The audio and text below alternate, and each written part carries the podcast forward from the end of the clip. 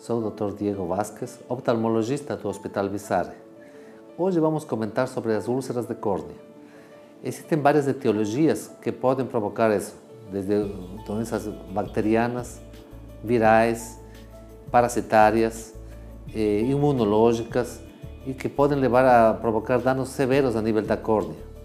Essas úlceras, hoje vamos comentar especificamente das úlceras por vírus, e a mais frequente é por herpes simples. Esta úlcera, quando aparece no olho, se confunde, muitas vezes tem pacientes que confundem com conjuntivite, acham que está o olho um pouco vermelho, um pouco irritado, com um, pouco de edema palpebral às vezes, e a pessoa acha que está com uma conjuntivite. Normalmente essas úlceras são diagnosticadas pelo oftalmologista colocando produtos específicos no olho para localização e identificação dessa úlcera. O tratamento desses, nesses casos são um tratamento específico para herpes simples.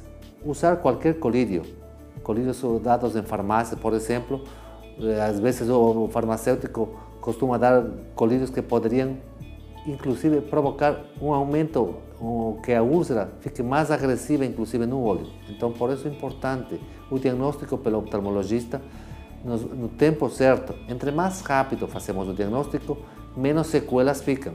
As sequelas que podem provocar, chega até provocar eh, opacidades da córnea tão intensas na parte central do olho que podem prejudicar a visão em forma definitiva.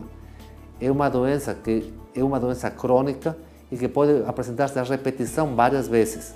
Então, por isso é importante sempre identificar o mais rápido possível e a partir disso fazer um bom acompanhamento ao longo da, da vida.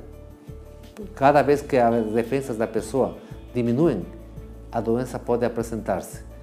Por isso é importante sempre procurar o oftalmologista para fazer o diagnóstico desses, nesses casos que são muito importantes.